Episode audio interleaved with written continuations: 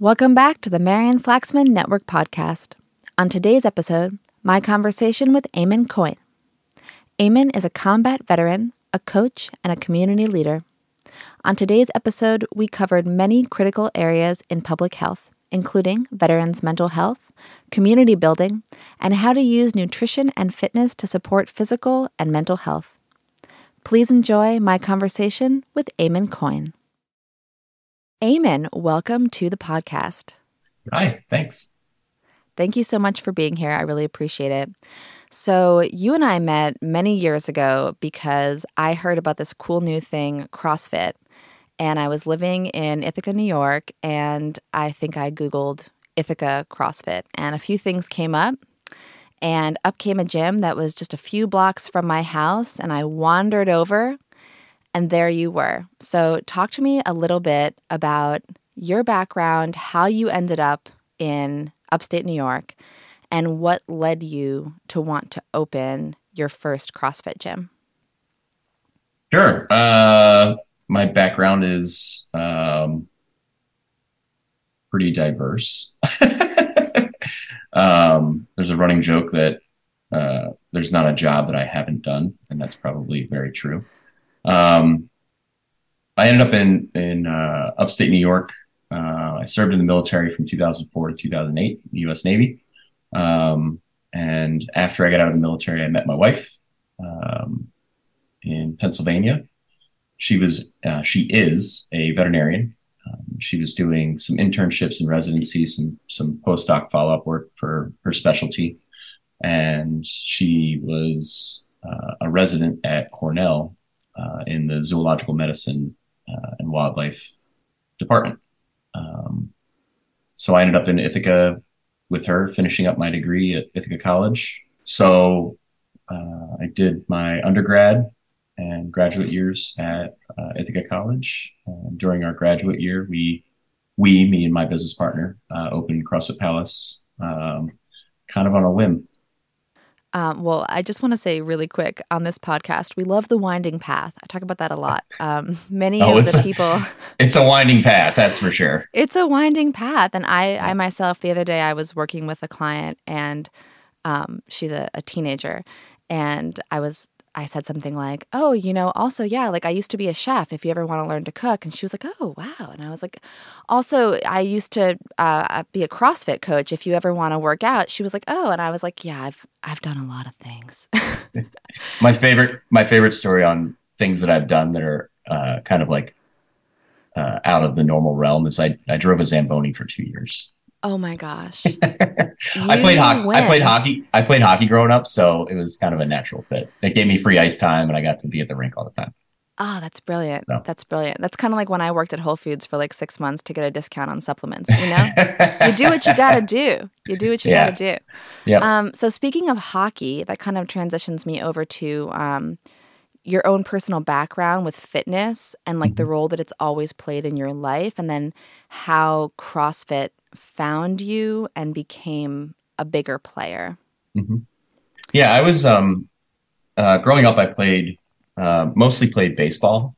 Um, there was a a big uh, contingent of uh, there was a, there was a like a very well attended league in my hometown, um, and I played baseball for probably eight years um, until what, I was what position? I was all over the place. I played, um, I was mostly infield. Uh, I was a catcher for a while. Uh, I was a pitcher. Um, and then usually second base or third base. So nice. Yeah. Um, and then when I was in seventh grade, uh, the local high school was starting a J V hockey team that they were opening up to the, the middle school, uh, middle schools in the area. And I ended up playing my first year of hockey uh, when I was about thirteen, fourteen. And it um, stuck. It stuck. I I fell in love with hockey uh, very quickly. Um, I ended up playing all the way through even post-military service at Ithaca College um, for two years. Um, and it's, you know, I, I still play pickup hockey now. It's, Even I'm living in Tennessee and there's leagues down here. So um, yeah, it's been, hockey was kind of like my segue into like really being a part of a sport, really being part of a team. Um, I played uh, prep school hockey in, in high school uh, for a year. Well, for three years, really. Um, and yeah, that just kind of solidified my, my love of the sport. Um, in order to get better at the sport, I had to, had to work out. Um, that was really pushed when I was playing uh, in Lake Placid uh, for a year at National Sports Academy. And um, since then it's been, it's just stuck.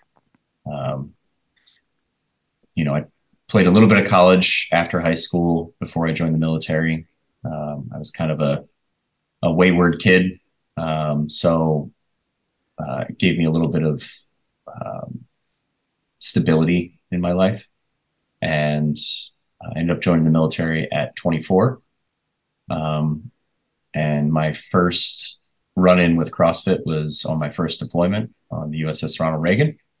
And I had a friend who was like, "Hey, come down and meet us in the hangar deck," um, at whatever time it was, uh, seven or eight in the morning, and do this workout with us. I did a workout, got completely destroyed. Um, and this was, I, I went to the, I went to the, uh, the smoking area on the ship before the workout, smoked my cigarette, and then went over to the workout. That's and, exactly uh, what I do before CrossFit workouts. Yeah, too. yeah, yeah. Always I had get no a quick cigarette was, in. Yeah, it's like, yeah, I had no idea what I was getting into. Um, and that was it. That, that changed my whole trajectory of life, really. Wow. So. Wow. Okay. I have like four different things I want to ask you after that, but I'm going to start with, can you talk to me a little bit about uh, returning to academia as an adult and after military service, and how that changed your experience of being in school? Yeah. Um, and sort of just changed how you did school in general. Yeah. So, um, Before I got into the, before I joined the military, I had finished up my associate's degree, so I had some credits under my belt. Um, and while I was in the military um, and deployed, I would I would take classes uh, because they were offered by different universities at no cost, which was great. So I was knocking credits out there. Um, but the online learning of when I was in the military, as compared to being in a classroom again, was uh, a really hard adjustment for me. Um, I was deployed to Afghanistan in two thousand seven, two thousand eight.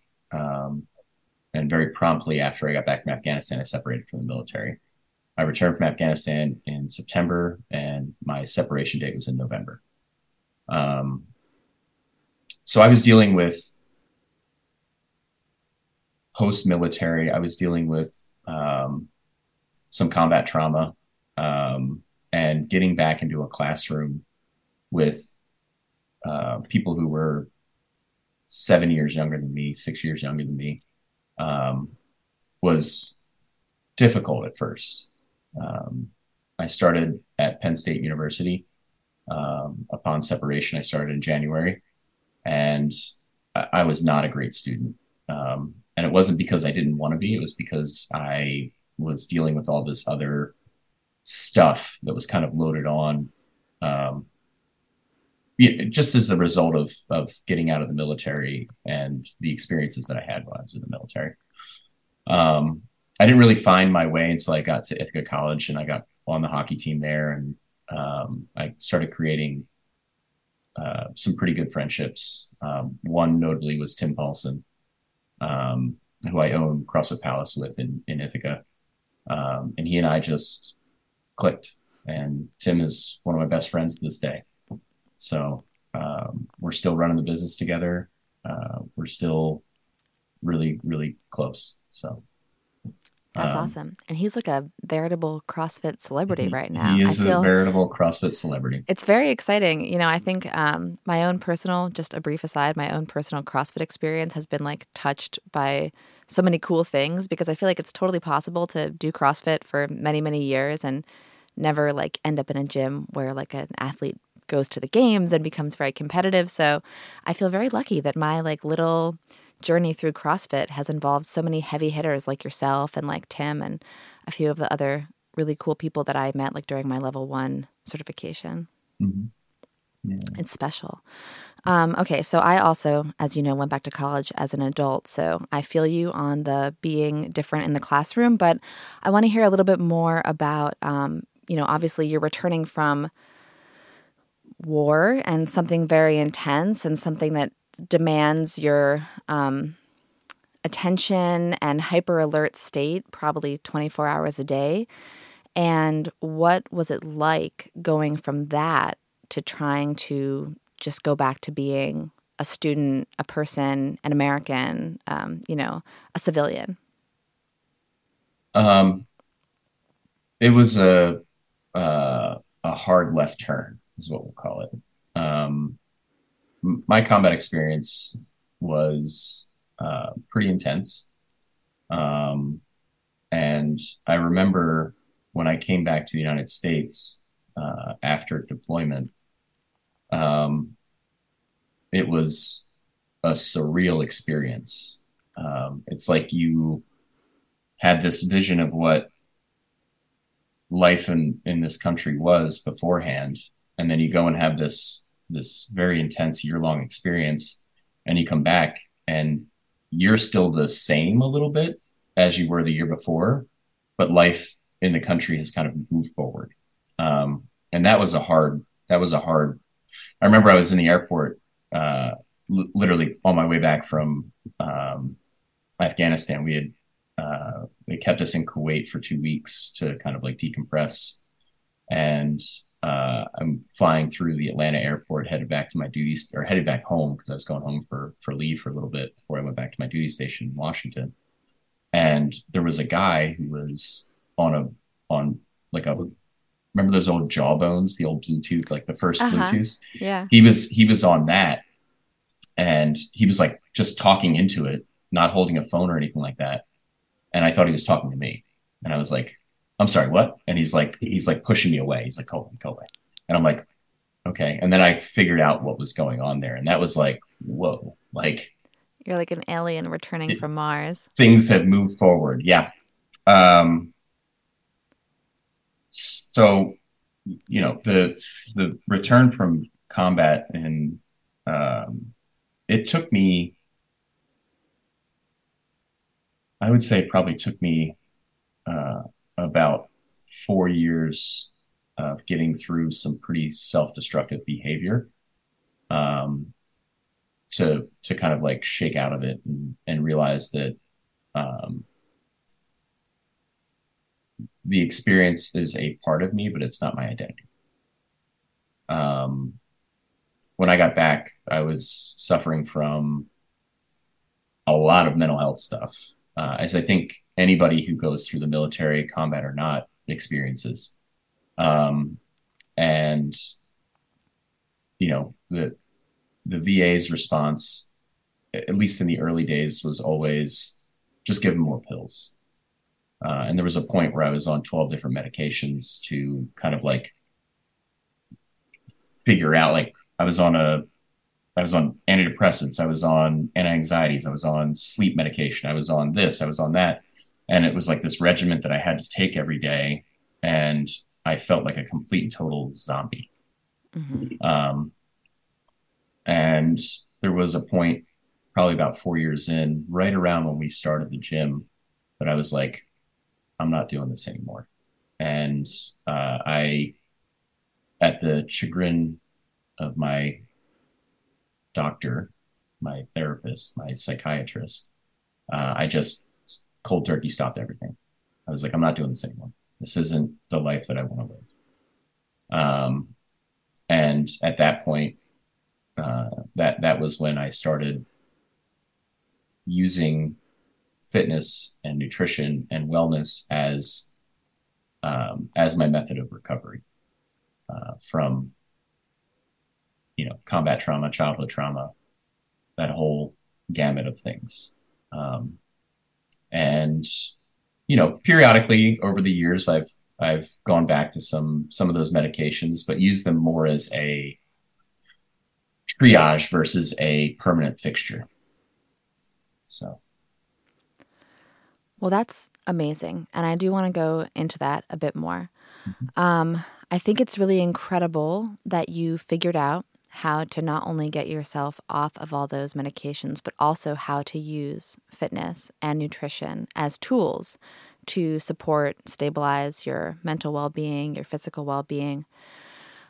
I do want to ask, though, I'm not sure if this is a strange question, but when you're in the military, when you're deployed, when you're active duty, mm-hmm. um, I have to imagine that your identity becomes something of uh, a person who is strong, capable, resilient, um, independent, like reliable, and kind of taking care of everything, you know, solving problems.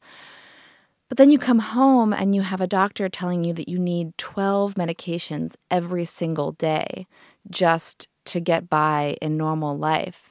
And I'm curious how that sort of dramatic slide from on top of the world, Captain America, to you are a patient and you need twelve medicines daily just to get up and get out the door, um, how that narrative shift um, felt and how that um, impacted the way that you sort of saw yourself in the moment.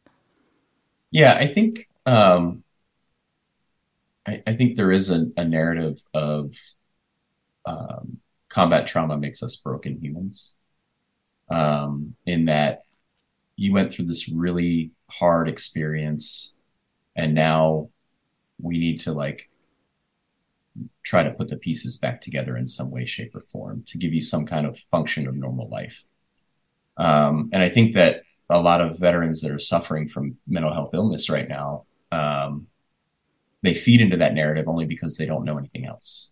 Um, and it's like the narrative that's being told to them. And in the military, you know, your job is pretty well defined and, you know, your job is your job and you're kind of told what the responsibilities are. And there's manuals and books on how to do things and regulations and things that you're supposed to follow. So this is like a, a feed into that regulation and narrative of, oh, this is the this is the roadmap. This is how we get you back to a normal member of society.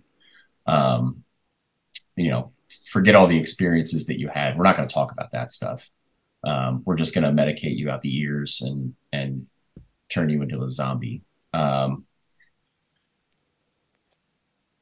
you know, it, it's. Um, I mean, we saw this during COVID, right? I, I worked in in senior senior healthcare during COVID, and overnight they went from this caring model of um, helping people appreciate and live out their their quote unquote golden years uh, into an immediate medical model of testing and, you know, immediately making people feel like they're sick and they're going to die. Um, versus, um, no, we still need to care about people at their core. It's just that we have this thing now that we need to pay attention to.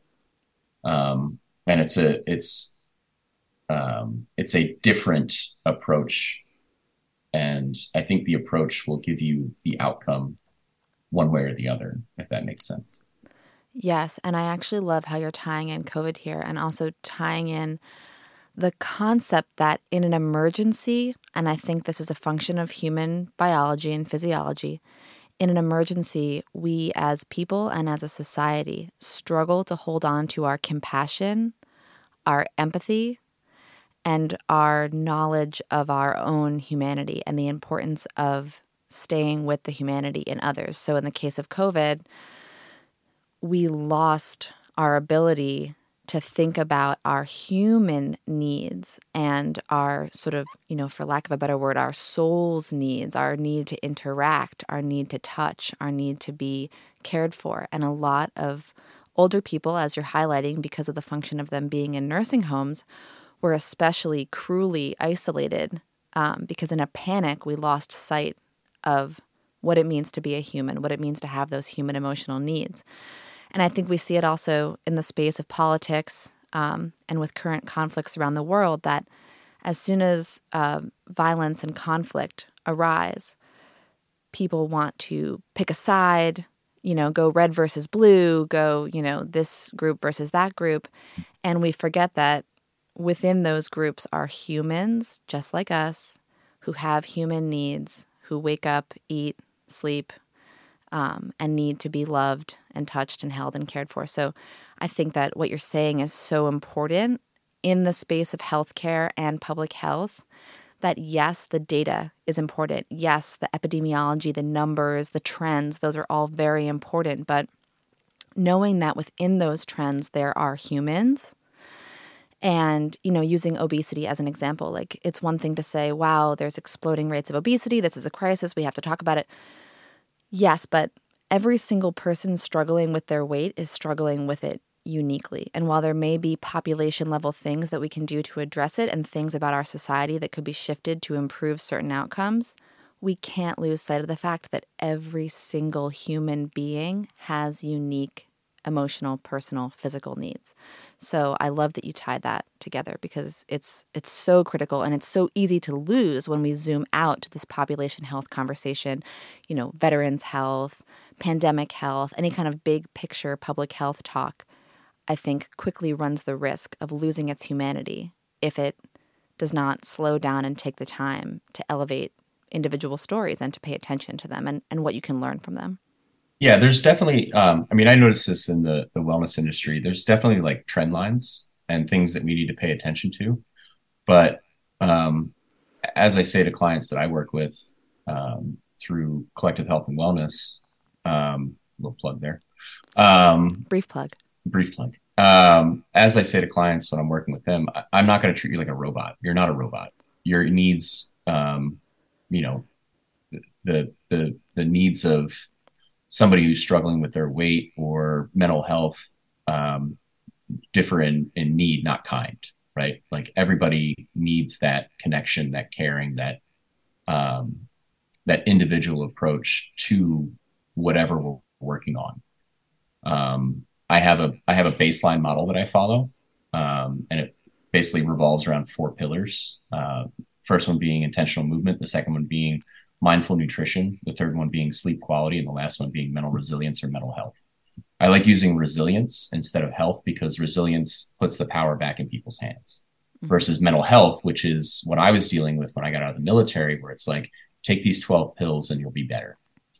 Um, resilience breeds, um, like I said, it puts the power back in your hands, and it it it gives you intentionality behind it uh, versus just um, following some kind of playbook that has been created by five different doctors uh, who don't actually look at your chart and don't actually pay attention to how these medications or these treatments are going to interact.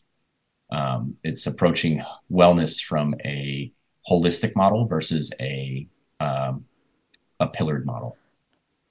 Right.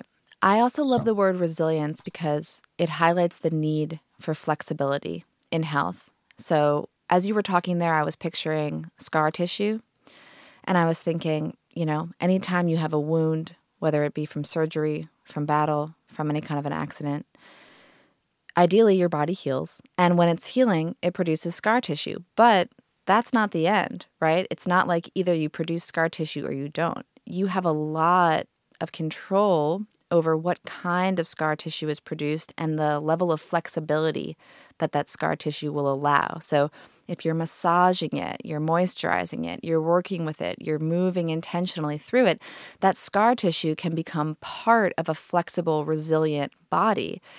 Or if you just let it heal and don't work on it, don't want to think about it, don't touch it, it can become extremely rigid and end up making you immobile. And I think that that applies to the emotional piece as well. So if you come back from something traumatic and you go, well, I had those traumas and now uh, all I can do is like sit here and live with it, then for sure those traumas can kind of calcify and become something that really stands in the way of your mental health. But if you see your mental health as something that is flexible, stretchy, and can kind of withstand a rock bottom day, because you know that, okay, I've had rock bottom days before.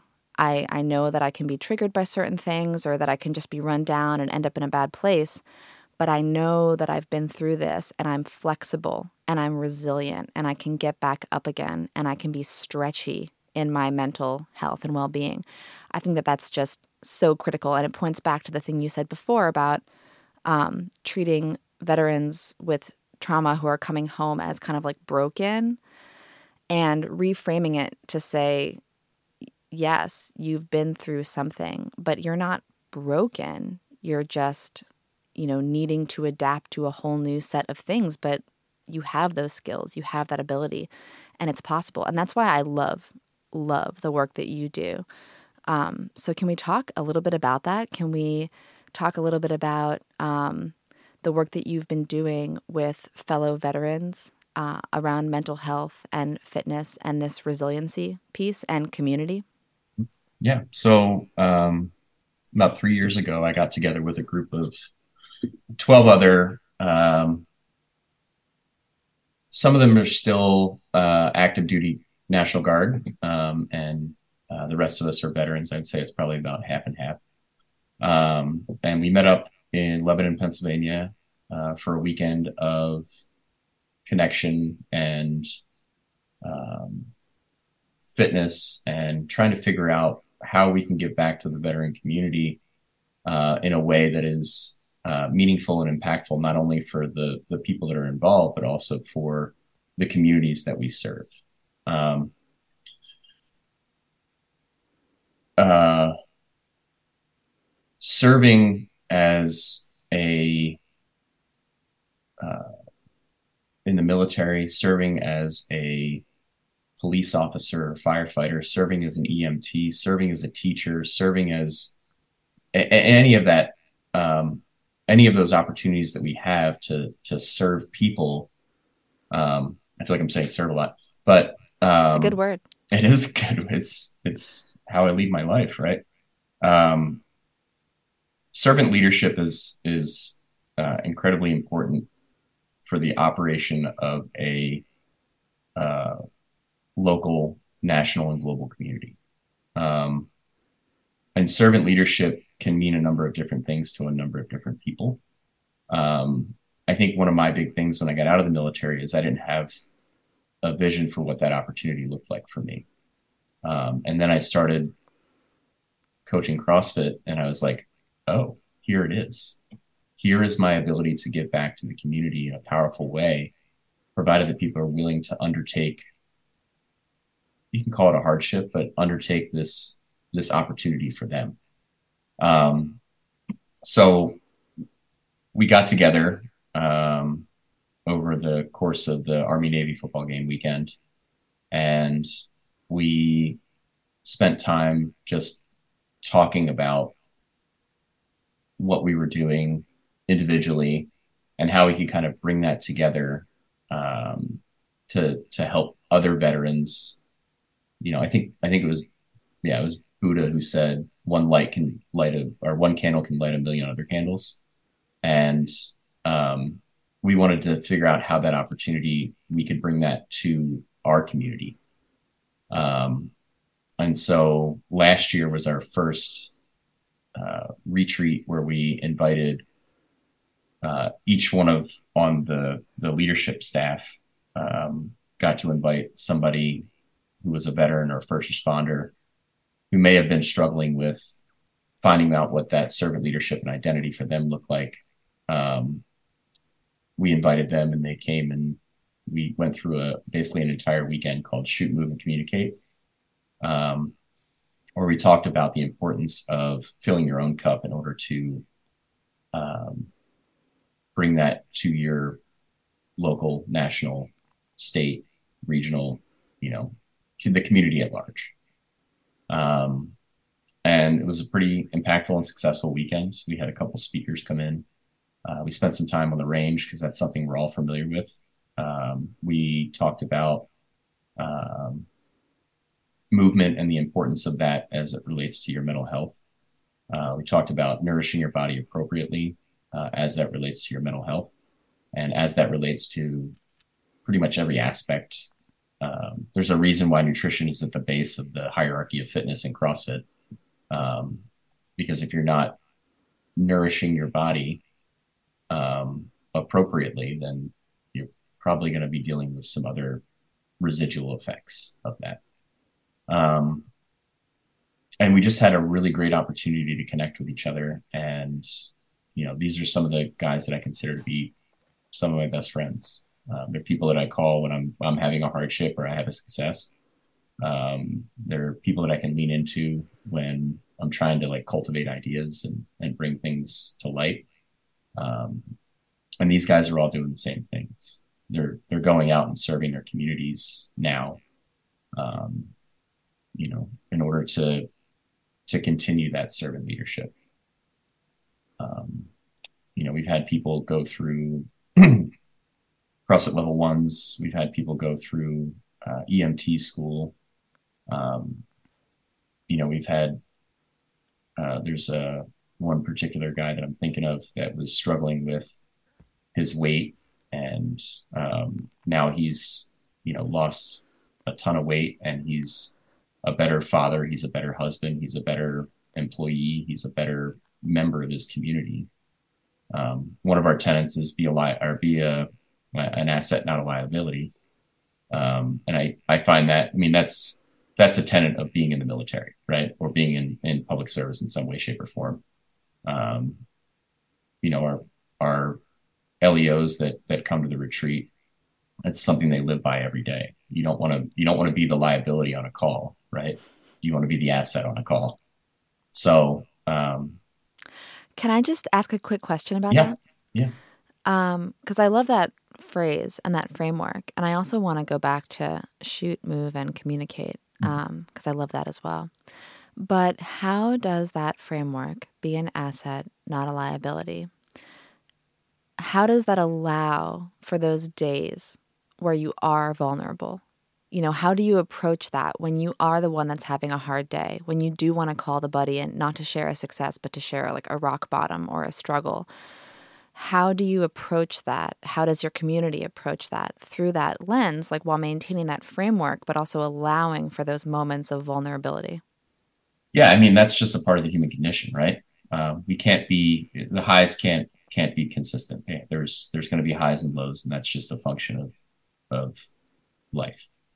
Um, I think where you become a liability in that scenario is when you don't talk about it.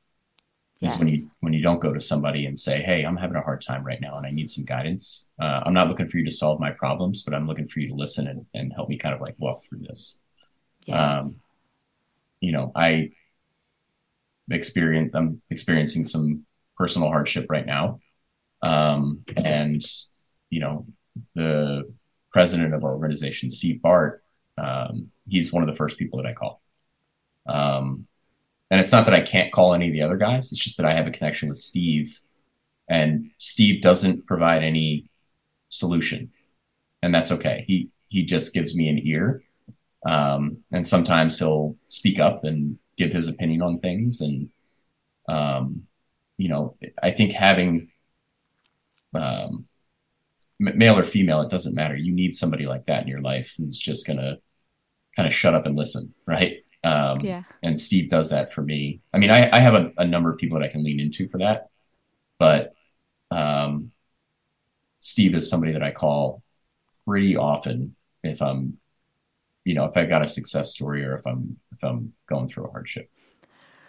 I want to highlight what you just said because I think it applies to so many communities on so many levels, this concept of when you are having a bad day, when you are run down, when you are at your wit's end, the way that you can be an asset in that moment is to talk about it and model the art of vulnerability, model talking about it um, instead of shutting down, withdrawing, um, detaching from your community. Because I'm thinking, you know, as a parent, for example, I don't always have all the answers. I can't always say, I know exactly what's going on in the world and how to solve it, and the world's a safe place, and don't worry, like I can fix it all. But on those days where it is too big and too difficult for me to fix, I think the best way that I can show up for my kids is by admitting that it's hard for me so that they know that it's safe for things to be hard for them too. And so I'm hearing that that is important within um, your framework, that showing up anyway and admitting when it's hard is a critical part of that being an asset, because as you show up and admit that you're not having your best day, you're making it safe for others to do the same and allowing for that gray area where we don't have to be our best every day. That's not what it's about. We're not going to wake up glowing and singing about rainbows and sunshines every single day, but we can still show up.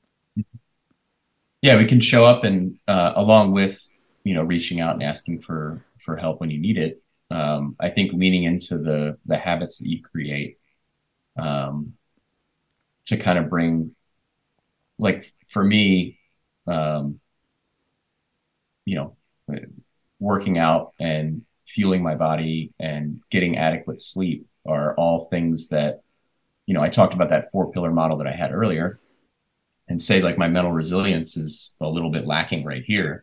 Well, if I can bring these, if I can supercharge these other pillars, like it's naturally going to help me. Once those things are addressed, then I can address this glowing thing that's going on with my, my mental health. And um, the ability to ask for help and the ability to kind of like lean into uh, habits or your routine or whatever you want to call it. I think those things enable us to address, it, it opens up space, right? It opens up brain space for us to be like, okay, now I can do some deep work on this thing that I have going on and really address it. And, you know, once again, doesn't mean that it's going to go away. Doesn't mean that it's going to get better, but it'll help us identify how to live with that experience and, and create, you know, kind of like that scar tissue reference that you had earlier, kind of create that scar tissue around it and that, that we can then massage and, and take care of uh, and care for. So yeah. I think, I think that's vitally important. I think also in, in my experience um, of dealing with, you know, different types of stress, that if we know what the inputs are that are keeping us going, then on days or weeks or months that we have no control over one of those inputs, mm-hmm. we can mindfully lean on the other inputs to keep us going. So like, um, you know, going back to school as a mom and having weeks where sleeping just wasn't going to be an option for me, even though I know sleep is so important to my health. There were some weeks that that was not one of the levers that I could pull. Mm-hmm. And so knowing that, instead of saying, wow, I'm so exhausted, I'm just going to grab a donut and like get on with it. And then suddenly every pillar has fallen and I'm a puddle on the ground. Knowing that on the weeks where I cannot, won't, will not be able to pull the sleep lever, that it's all the more important that I go, okay, what am I doing for my movement? What am I doing for my nutrition? What am I doing for my mental health piece? Like, who am I talking to? How am I decompressing? Because once you know that those are the inputs, like those four pillars that you talked about, then when one of the pillars is like cracked or frankly completely fallen down, you can lean more heavily on the others. And I think that that is so important. Um, and it kind of points me back to this conversation around community, because communities come in many shapes and sizes. You and I have talked about this offline. Um, you can kind of zoom in to your community, which is maybe like your family, your closest friends, and then zoom out to a community, which depending on how you define it might be the entire globe or at the very least your country or possibly, you know, your state. So um, thinking through all the different levels of community, I view you as kind of an expert in community health because you have worked within community type frameworks, sports teams, military groups, CrossFit gyms, um, CrossFit communities, and then this veterans community. So I would love to hear from you about the different pieces that are at play in community health, how to maintain the health of a community with resilience, you know, and adaptability. And then maybe we can uh, play on those ideas and talk about how they could be learned from and grown into our larger communities, state, national, global. Yeah, I think um, I think the the primary tenet of any community that you're looking to be a part of or build uh, is care. Um, and that's care for yourself, care for other people.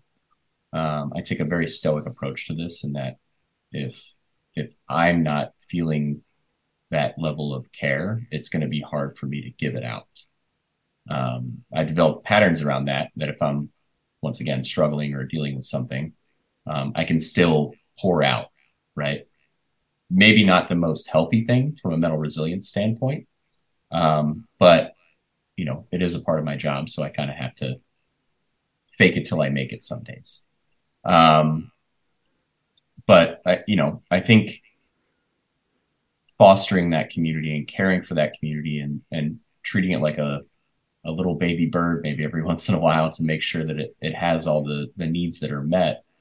Um, you know, going back to that servant leadership, I think a lot of people who are in servant leader leadership roles, um, their cup gets filled by giving to others. And I know that that's a fact for me. Um, if I'm not able to, to pour into other people, um, I'm going to have a hard time pouring into myself. So it's kind of this backwards approach to things. Um, During COVID, I stopped coach, coaching a little bit, um, and it's been on and off since then. But recently, I started back into where I'm on a regular coaching schedule, where I'm working with people and helping them achieve their goals and getting them to move, and gives me the opportunity to connect and talk with them. Um, and it's like a breath of fresh air again. It's like everything has opened back up for me. Um, You know, and there's there's those lever pullers who are the people who are, you know, constantly giving, and that's that's how they that's how they gather their energy or emotional state. Um, and then there's people who willingly and openly accept that, and I think that is another part of the community. Um, but care and connection, I think, are the two most. It doesn't matter what level you're at. If you're at the you know, your neighborhood level, or if you're at the state level or national level or global level, I think those two things are vitally important.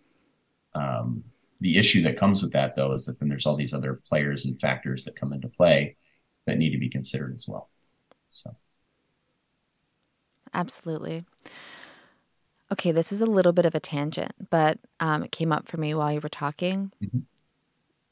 I am someone who very much, I'm not like a, I don't know, I'm not like an anger person. I don't, I don't anger quickly. I don't have a lot of like physical anger. I, I more go towards sadness, and I definitely go towards like calm. And, um, you know, I hope for peace. I think we all do. I think we all want peace and calm, although obviously we struggle to find that as humans. Um, and I'm curious, through your various experiences, including being deployed to Afghanistan and working with veteran communities at home, and, and being a veteran, and even having your own personal ups and downs of, um, you know, emotional struggles, where do you think peace starts? How can we all be working towards peace? I know, a small softball mm. question, just a quick aside, toss it in there. Like, where can we start with peace? Because right now I'm just seeing a lot of anger in the world, obviously, and it's fed to us, and it's it's perpetuated by the social media cycles.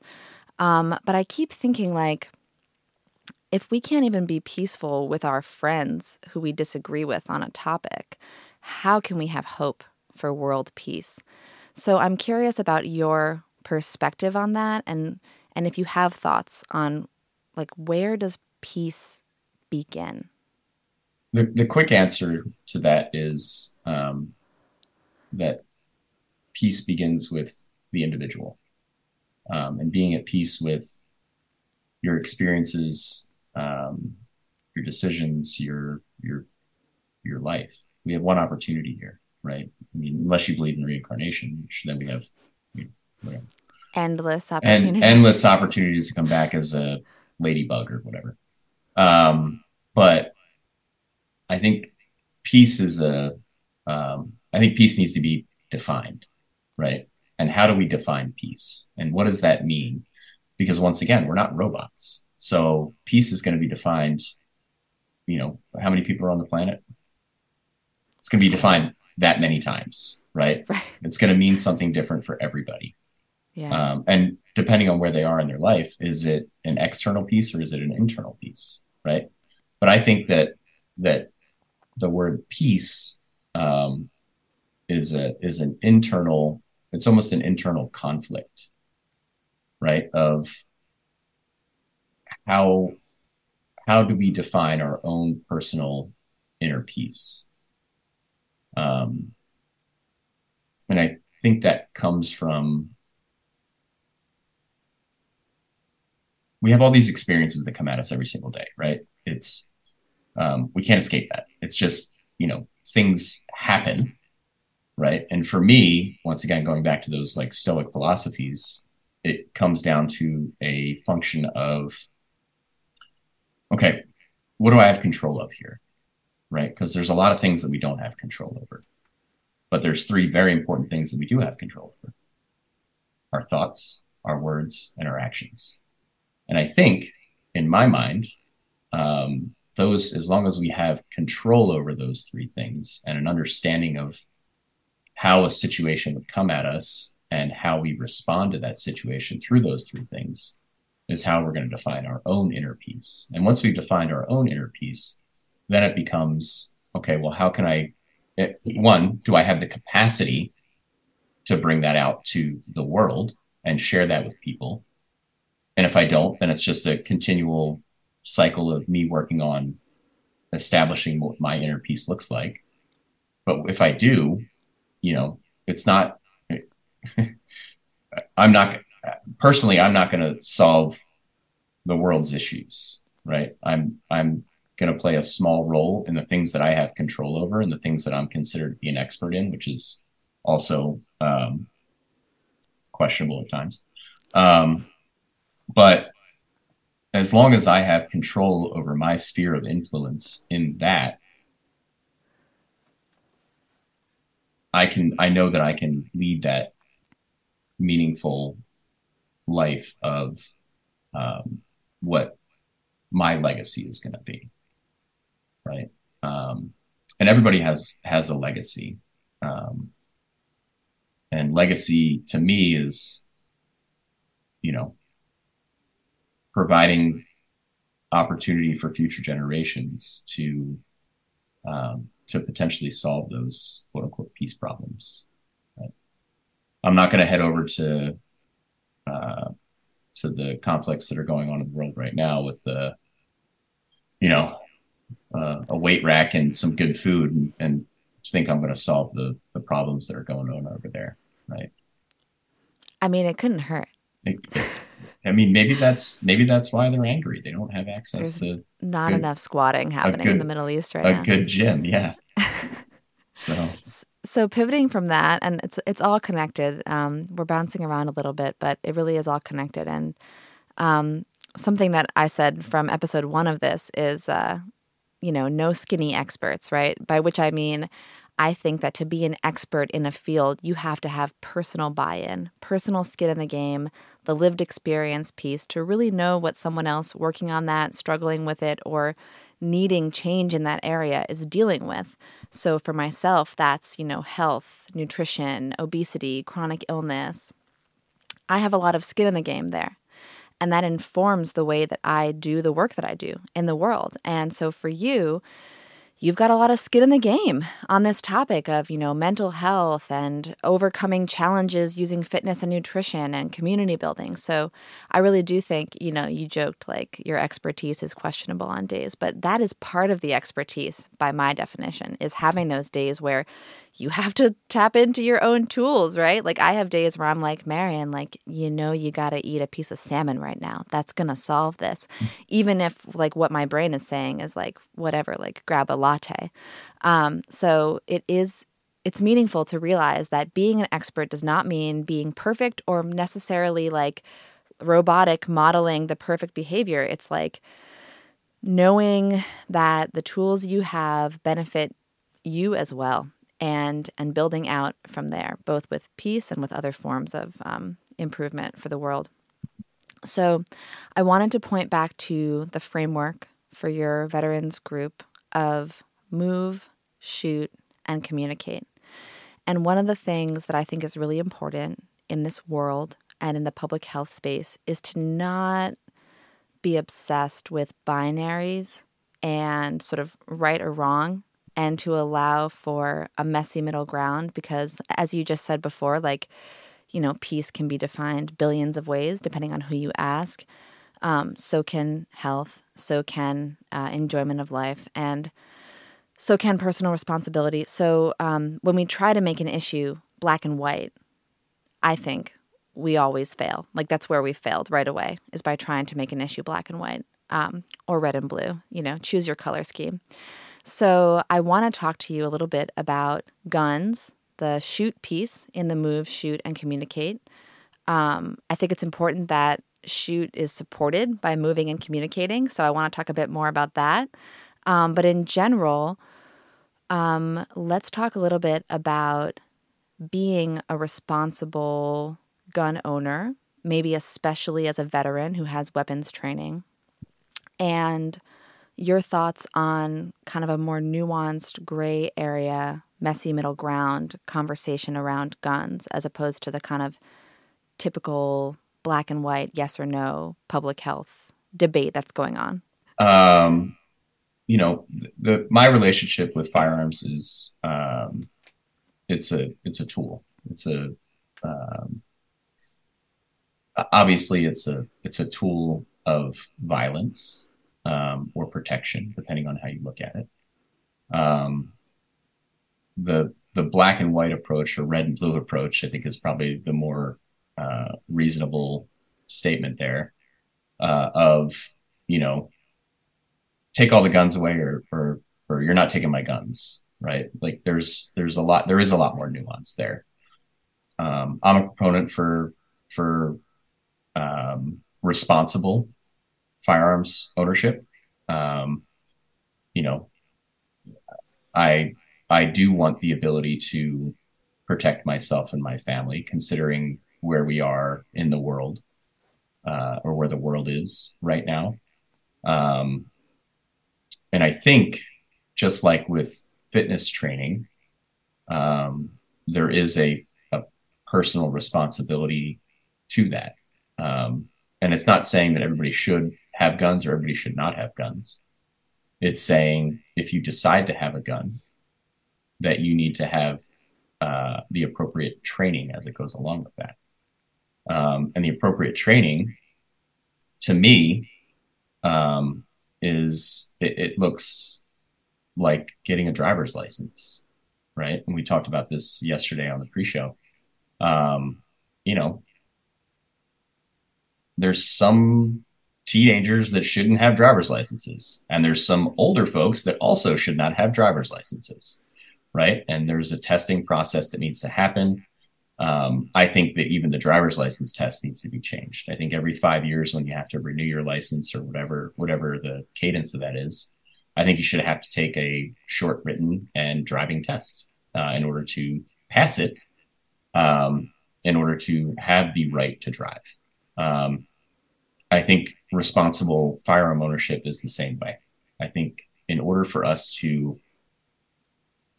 have uh, appropriate regulation on gun ownership, um, there should be a testing process. There should be some classes that need to be, um, you need to take in order to get that initial license. And then it needs to have a system of checks and balances uh, throughout the course of however long you own those firearms, um, in order to make sure that you still have the responsibility and right to have them. Um, you know, that's not a pro or anti Second Amendment conversation. That is a reasonable and not reasonable conversation. Um, yeah, I mean, that's kind of my, my bend on, on firearms ownership. I enjoy yeah. sh- shooting. I went shooting yesterday. Um, and it's, you know, um, the only people that want to do harm are going to do harm. And as a military veteran, as a responsible once again, questionable, but responsible member of society, um, I am trained. I am trained with firearms. And, you know, I was talking to the guy I was shooting with yesterday, who's a police officer here in Knoxville, where I live. And, you know, the conversation was around the only, the only person who's going to stop a bad guy with a gun is a good guy with a gun. And I think there's a lot of, um, I think there's a lot of, uh, that, that's a charged statement, right? Uh, in that some people will completely disagree with it. And if we ban all guns, they're going to go away and, you know, it won't become a problem anymore. Um, so there is, there is nuance in there. It's not, um, I don't think it's as black and white as, as people, or red and blue as people make it. Um, I think it's an easy argument to have. Um, but you, you know, it's, there's more personal responsibility that comes with that gun ownership, just as there's more personal responsibility to have an attempt at, at avoiding chronic disease, or there's more of a personal responsibility to your family and, you know, being a good parent. And what does that look like? And, you know, because it's different for everybody. Um, the simple fact of the matter is, is that the, there are three hundred thirty million gun owners in this, in the country, right?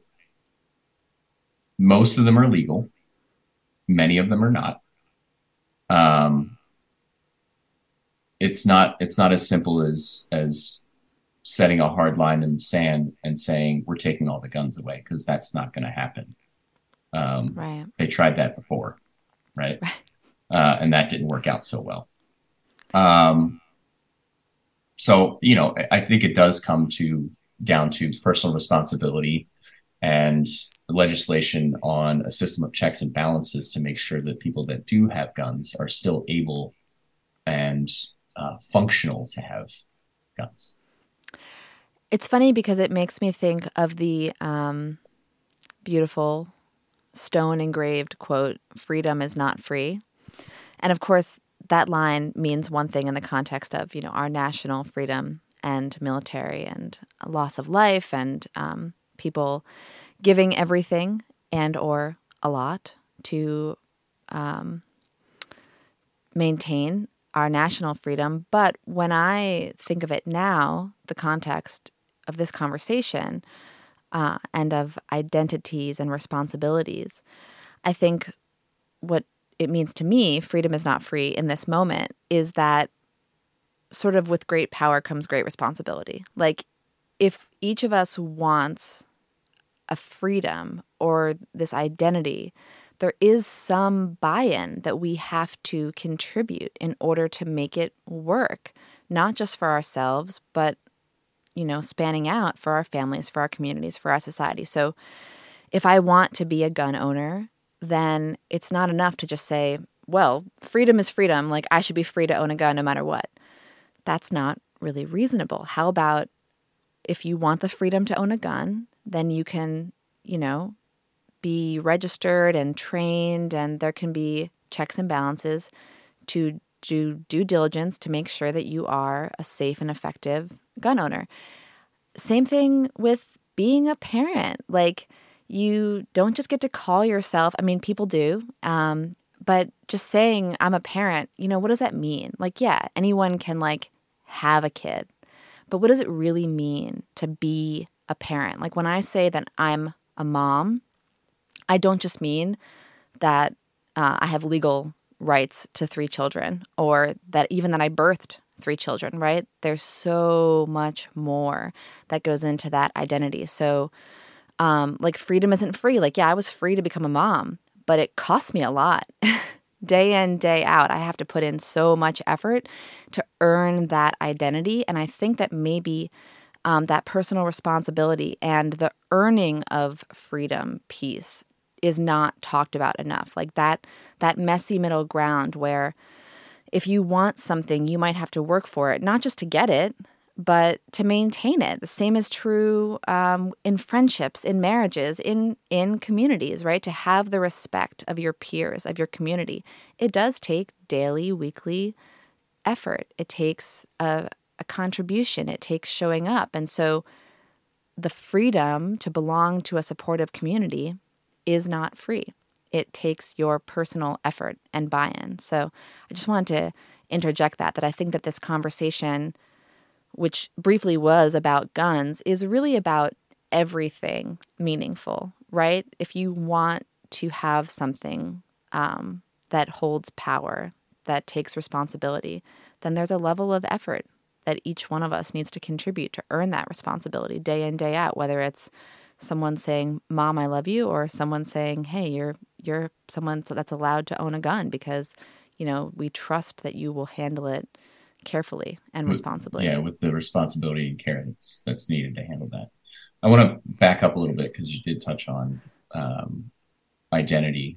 And um, I think I think that's part of this conversation, uh, part of the wellness conversation, part of the gun ownership conversation, part of the American conversation is we're at a point right now where, you know, once again, there's millions of people in this country. Um, what is our national identity? I think for a very long time we had, we knew what that was, right? And I think over the course of my lifetime, at least, that national identity has kind of lost its way a little bit. And what does it mean to be an American? And what does it mean to be a patriot versus being patriotic? Because they are two different things, as we talked about yesterday. Um, and, you know, people are going to have these visions of like a patriot of like George Washington with like the sleeves ripped off his shirt. And he's like muscular and he's got like assault rifles and he's like, screw the British, right? But George it's, Washington, oh, please. Oh, Whew. But, is it hot in here? But, you know, um, to me, being patriotic is a responsibility. And being an American or living in this country, there's a responsibility that comes along with that. And it's it's not just the personal responsibility of what that means, but it's also the the national responsibility. And, you know, we can get we can get super political here and really dig into the details of of the politics and where we are as a country right now. Um, you know, for example, I don't think we've had a really good presidential candidate in a very long time. Um, and this is supposed to be the leader of the free world. And then we look at, you know, the House and Congress and, and the decisions that they're making and what's their guiding principle. And are they patriots or patriotic, or are they, you know, are they just looking out for number one? Like, I think it's a, a valid conversation to have, especially as we come into this next election cycle, right? The country's, it's, we're not, we're not, everybody, I've heard it a number of times, you know, the country's in a place that it's never been before. That's not true, right? This, this country is, again, it's, it's super nuanced. And um, I don't think, I don't think throwing the baby out with the bathwater is the right idea. Um, I don't think we're too far off course of what it means to be an American. Um, but we definitely have to do some soul searching on individually and as a as a as a national community as to what exactly that means. Um, and I think it does come back once again to care and to really care what it means to you individually to be a member of this this world and, or this country and this society and where we're living and how you can influence those decisions. Um, I think it's a vitally important conversation. It's probably for another time because it's a lot more detailed than we probably have time for here. But and then during hour five of the Marian Flaxman oh, Network, we're just getting started at hour five. Whoo! Yeah. Crack those so, knuckles. Yeah. Let's go, folks. Yeah. Um, yeah. I mean, I definitely could spin out on this. I will say briefly, just to interject my own uh, weird experience. I am a registered member of the Daughters of the American Revolution mm-hmm. because my eighth great grandfather was a Revolutionary War general. And I have documented evidence of my ancestors uh, fleeing religious persecution in the sixteen hundreds and coming to the U S Um, so this whole idea of like freedom to be your weird self and that being bound up with your identity as an American is very personal to me. And then, I mean, my background is so mixed. So all of my ancestors were weird and different and came to America for the chance to be weird and different. Um, But my own experience of being an American was sort of just like non-existent. It was just, yeah, I was born here, so I guess I'm an American. It is what it is.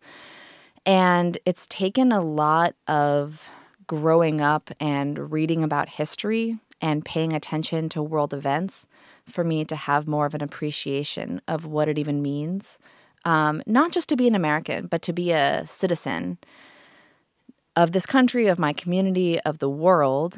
And then also um, pointing back to the thing you said about servant leadership. Like, you know, in a weird way, um, my servant leadership began at eighteen when I found out that I was pregnant, because eighteen-year-olds are pretty much living for themselves. And then the minute I learned that I was pregnant, suddenly my entire world changed. Um, the way that I ate, the way that I thought, the way that I planned completely changed. And I've never been an adult and not had someone else to take care of. There's never been a year of my adult life that I got to choose, you know, when I slept in. So um, at a very basic level, like my whole life became about service. And that was a very good thing. I don't think that I would like the path that I was on. Um, previously. I think that having that reframe and my life becoming all about service was very, very important. And then it led me to choose service roles over and over and over. You know, so sort of like with your experience where you found that through joining groups, joining the military, um, joining these different communities and coaching, that when you're coaching, when you're helping someone else better themselves, you feel most like yourself. I had that same experience too. So when I'm serving others, whether it's through running a restaurant and serving them food, or whether it's health coaching, coaching and helping them improve their health and wellness, or now through working in policy and doing consulting, like, and this podcast, right? Being able to elevate stories and share these stories of health and public health and wellness, it's all about how can I benefit my community and then the world. So I think that this, like, piece of, um, you know, national identity, personal identity. It is, it's unique and it's messy and it's all connected. But um, I think that it kind of is important that every person ask themselves what it means to them. Because I think for a while, I just took for granted that it meant nothing to me. And I think that that, that wasn't fair. Like, it should mean something. It, it can mean whatever you want it to mean, right? But I think it's important to think about what it means to you, because what being an American means to me is going to be very different than what it means to someone who, you know, came here this year fleeing persecution, or, you know, has lived here for two hundred years or whatever it is. Um, and it's going to mean something different to you and something different to a veteran who has put their life literally on the line for the concept of being an American. So I just think that whether or not um, being an American is a singular thing, and I don't think that it is or possibly could be, I do think it's important that people who are Americans um, ask themselves what it means to them and what they want it to mean, you know, like what they want to model as being an American in this world. Yeah, I think um, I think there's a real uh, endemic going on in, in the world right now, and that people are simply existing. Um They're going through life. They're checking the boxes that they should be checking. You know, they go to college, they get a job, or they don't go to college. Uh, once again, another conversation. Um, the value of college, but on uh, on hour seven. On hour, yeah. Um, but like my personal ethos that I keep trying to like reaffirm to myself is that I want to die living. Right? I don't want to die existing. I don't want to die checking boxes. I want to die in a way that is honorable and and not like in a blaze of glory, right? But like, I want to be able to look back at my years of life when I'm one hundred twenty or however old I get to be. Hopefully it's one hundred twenty. Um, probably not. Probably not. I've my body's been a roller coaster, but um, uh, and know that I lived. It's a life well lived, right? And I'm not going to, I don't believe I'm going to go down in the annals of history as somebody who has saved the country or whatever is, you know, whatever radical statement people want to make. But I do want to leave an impact, right? And that's really important to me. I've got two young boys um, who I love more than anything in this world. Um, and I want them to have a childhood and a life and adventures and an existence that far exceeds anything I could have ever imagined for myself. Um, every time I talk about them, I get a little choked up. So, um, and that, that vision for them, um, you know, so that's, to me, that would be die, dying living, is that I have given them everything. So like my last measure. Um, and I want to do that for other people. That's, that is my goal in life, is to empower people to die living. I love that. And obviously I can relate on the parenthood piece and just wanting to really give it all to the kids, um, the future, you know, of this world, and an attempt to make it better, one cute little human animal at a time. Mm-hmm. So I have two questions that I really want to make sure that I ask um, before we wrap up. So I'm going to dive to them right now. Um, when I was in graduate school, I did a project on veterans' health. And in doing my background research, the project was a policy development for using food as medicine for veterans' health. So the idea was to fund a pilot program through the V A where veterans with chronic illness would receive um, medically tailored meals for their specific chronic illness, or two or three. Mm-hmm.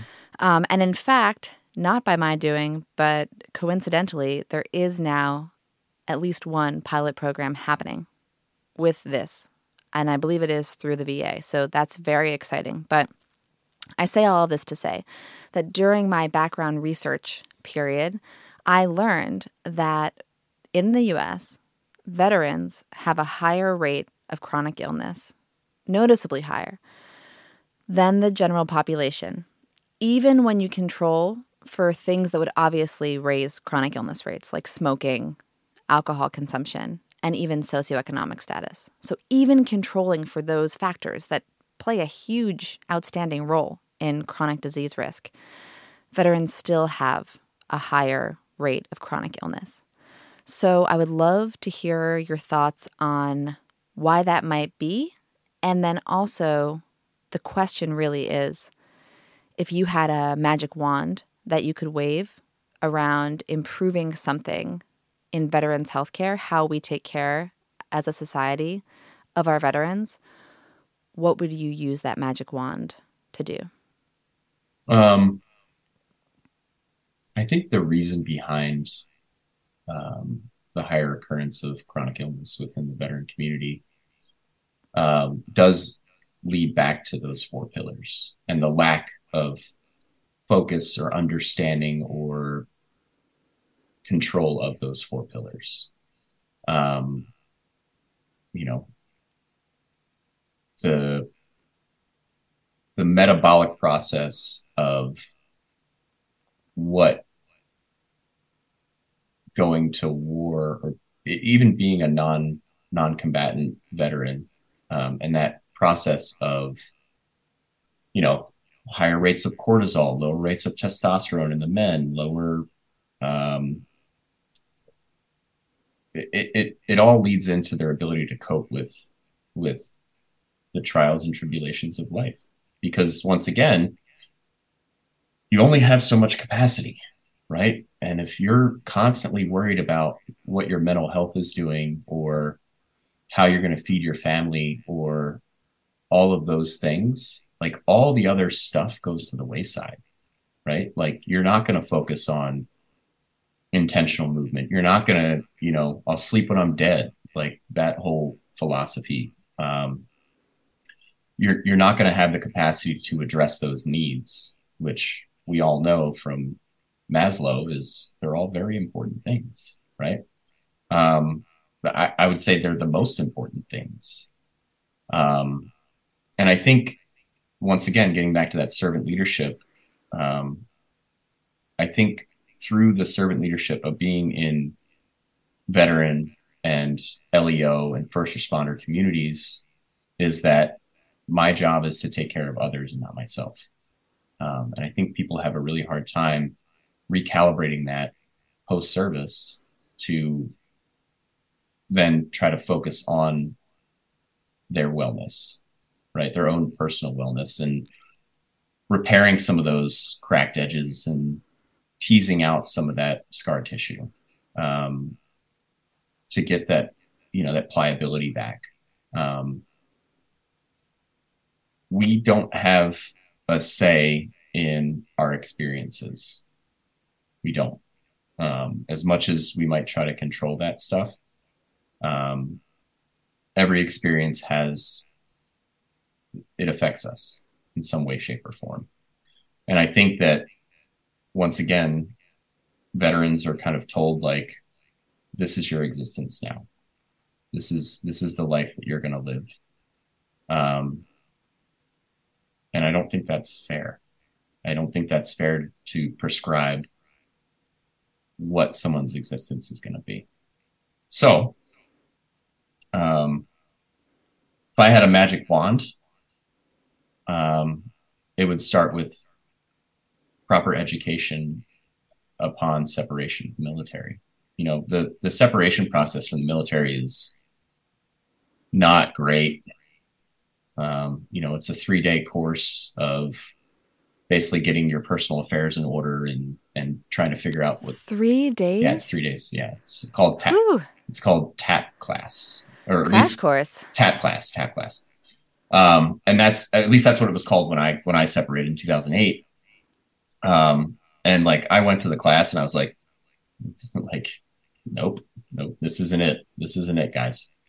Um, and you know, I think it's called like Transition Assistance Program or something like that. Um, and it's basically like, hey, make sure that you've like how to write a resume and like, how do you leverage your military experience for the job market? Or, hey, you're going to go to school and, but it doesn't talk about, um, it doesn't talk about how to take care of yourself. Um, and I think, you know, it needs to be a little bit more robust and it needs to start before you join the military. Right. Um, prevention is the best cure. Prevention is the only cure. Right. Yeah. The, the, like I was saying before about like medications, um, in the past twelve years since I've pulled myself out of that medication hole that I was in, I've been back on an antidepressant once, and it was for three months. And it was because I was experiencing some pretty rough hardship, and it was a triage. It wasn't a solution. Right. And I think when it comes to mental health, I think people lean into medication as a solution and not as a opening up of availability of individual resources. Um, you know, it's like physical therapy, right? Physical therapy isn't a permanent solution for an injury. Physical therapy is a, uh, it is a methodology in order to get over an injury, but then prevention and understanding and education on what that's supposed to solve is, is the solution. Right. Um, so I think that the, the separation process is garbage. I mean, that's really the only way I can describe it. Yeah. Um, and I think if we start educating people in the military about, or people who are separating from the military about the benefits of health and wellness, um, I think we'll solve a lot of these, um, over time, solve a lot of these problems that uh, veterans are experiencing and going through. Uh, granted, there's going to be people that, you know, um, still go down that dark path. But um, if we have a network of other veterans who have the experience, we can support them a little bit better than we are right now.